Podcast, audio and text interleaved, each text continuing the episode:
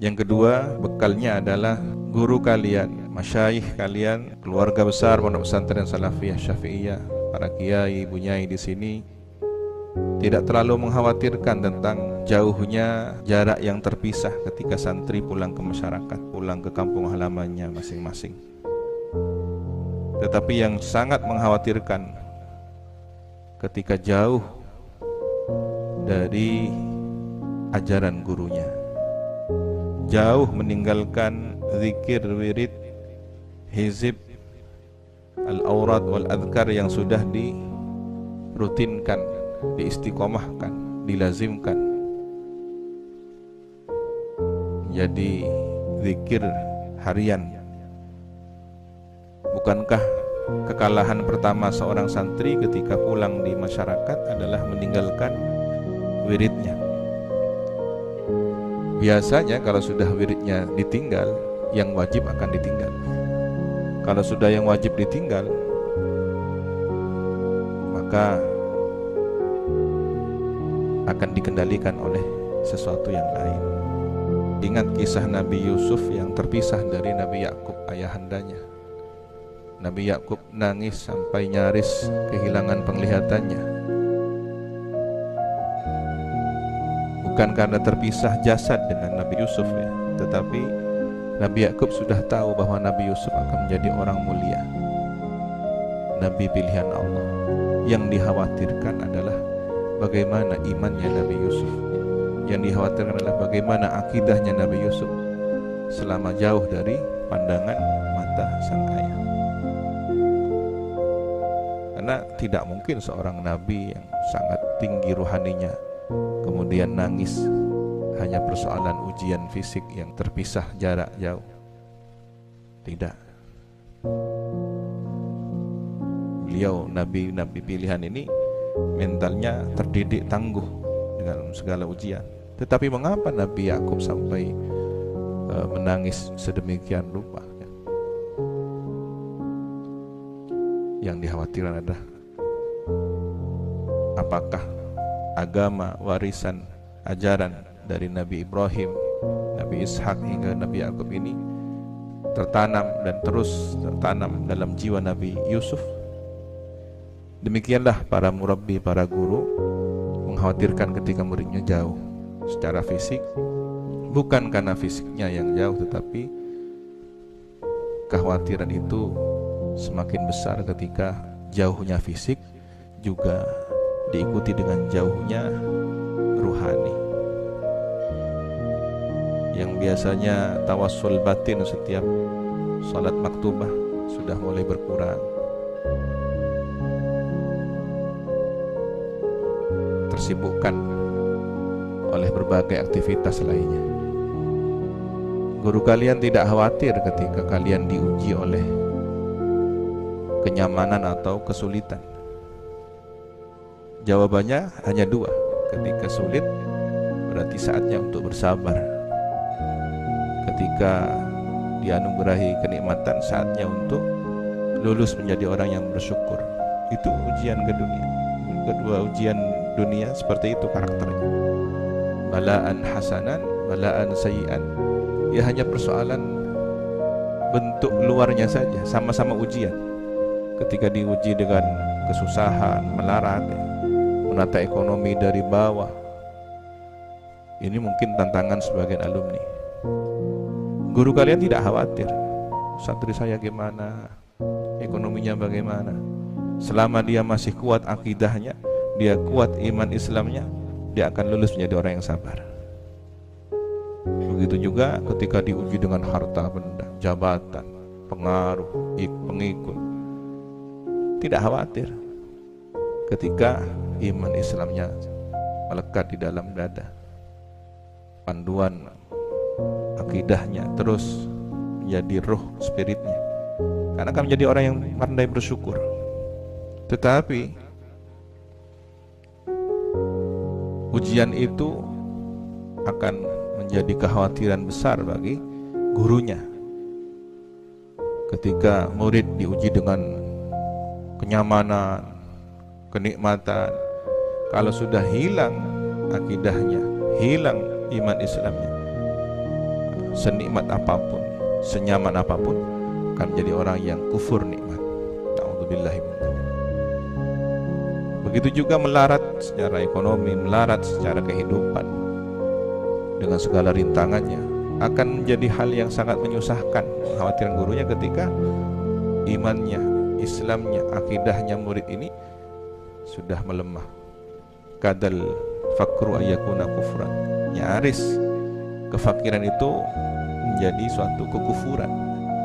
Mudah menerima sumbangan, bantuan dari pihak-pihak yang menukar akidah dengan akidah lain. Itu yang dikhawatirkan. Santri alumni tiba-tiba sudah tidak sejalan lagi akidahnya dengan gurunya. Di pondok diajarkan wasatiyah bagaimana menjadi orang yang moderat pulang ke masyarakat menjadi orang yang fundamentalis radikalis. Hanya karena bulanannya lancar. Dana dari pihak ketiga foundation-foundation yang kemudian menawarkan segala program menjadi Tuhan baru, berhala baru baginya, sandaran kehidupan. Maka dia rela mengorbankan statementnya, dijauhi oleh para alumni yang lain hanya karena ingin hidup lebih layak dan seolah-olah kecerdasannya ilmiah karya ilmiahnya dihargai dengan harga oleh pihak-pihak dengan atas nama foundation. Beasiswa dikirim ke luar negeri ke Perancis ke Amerika Inggris dan semacamnya dengan kebanggaan bahwa di sanalah peradaban. Atau malah kemudian yang biasa di sini memuji para sahabat Nabi, menghormat duriyah Nabi Ahlul Bait Nabi, ulang malah mencaci maki, melaknat-laknat dengan jaminan syahriyahnya bulanannya. Lumayan setiap para pendai ada 500 ribu setiap bulannya, belum beras. Itu pun kalau ada event-event tertentu mendapatkan tambahan bonus asalkan mengirimkan kegiatan. Saya tidak ikut, tapi sponsor sama saja. Saya prihatin. Ini apa kok ada kegiatan Asyura dengan gaya mereka? Saya khawatir alumni ada yang hadir, betul. Ditanya kenapa ikut terlibat? Saya pun pengajian kali itu.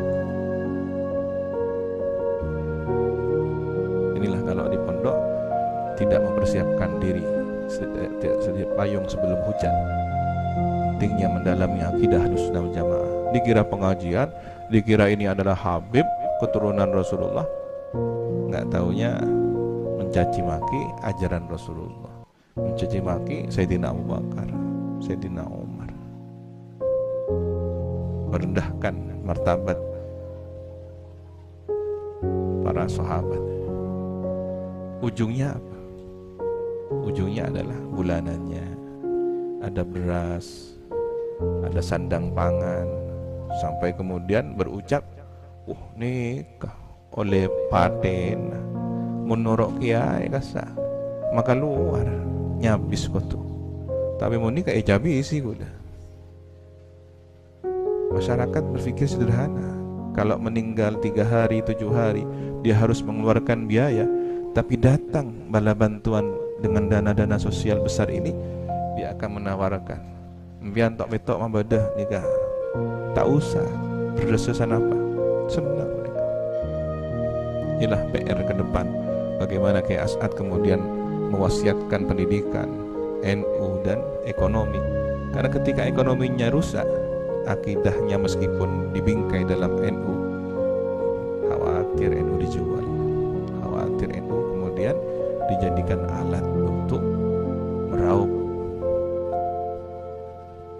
duniawi. Nauzubillahi min dzalik. Qala Syekhu al-Imamu al-Alimu al-Allamatu al-Ustadzu Abul Hasani Ali bin Hishamin al-Kailani as-Syafi'i fasahallahu lahu fi qabrihi berkata siapa Syekh Al-Imam Al-Alim Al-Allamah Ustaz Abul Hasan ini Ustaz ya. Ustadz itu profesor. Abul Hasan namanya sendiri Adi bin Hisam Al-Kailani. As-Syafi'i madhabnya.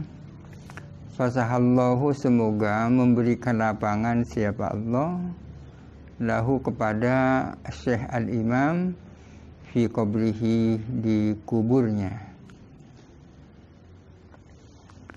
Beliau mengatakan I'lam ayyuhal muta'allimuh Ketahuilah wahai muta'alim Wahai orang yang belajar Murid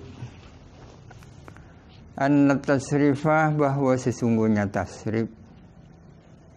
Ay hadzal maksudnya lafal ini yakni lafal tasrif Maknahu adapun maknanya. Hadzal lafad lafal tasrif. Fil secara bahasa dalam bahasa.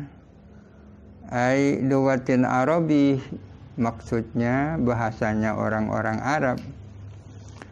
At-tawyiru mutlakon At-tawyiru adalah mengubah Mutlakon secara mutlak Tasrif itu apa artinya? tasrif itu menurut pengertian secara bahasa adalah mengubah secara mutlak. Tawir ini mengubah bukan merubah ya. Merubah itu salah. Mengubah karena asal katanya adalah ubah. Kalau ada R-nya di mana R-nya merubah. Jadi mengubah.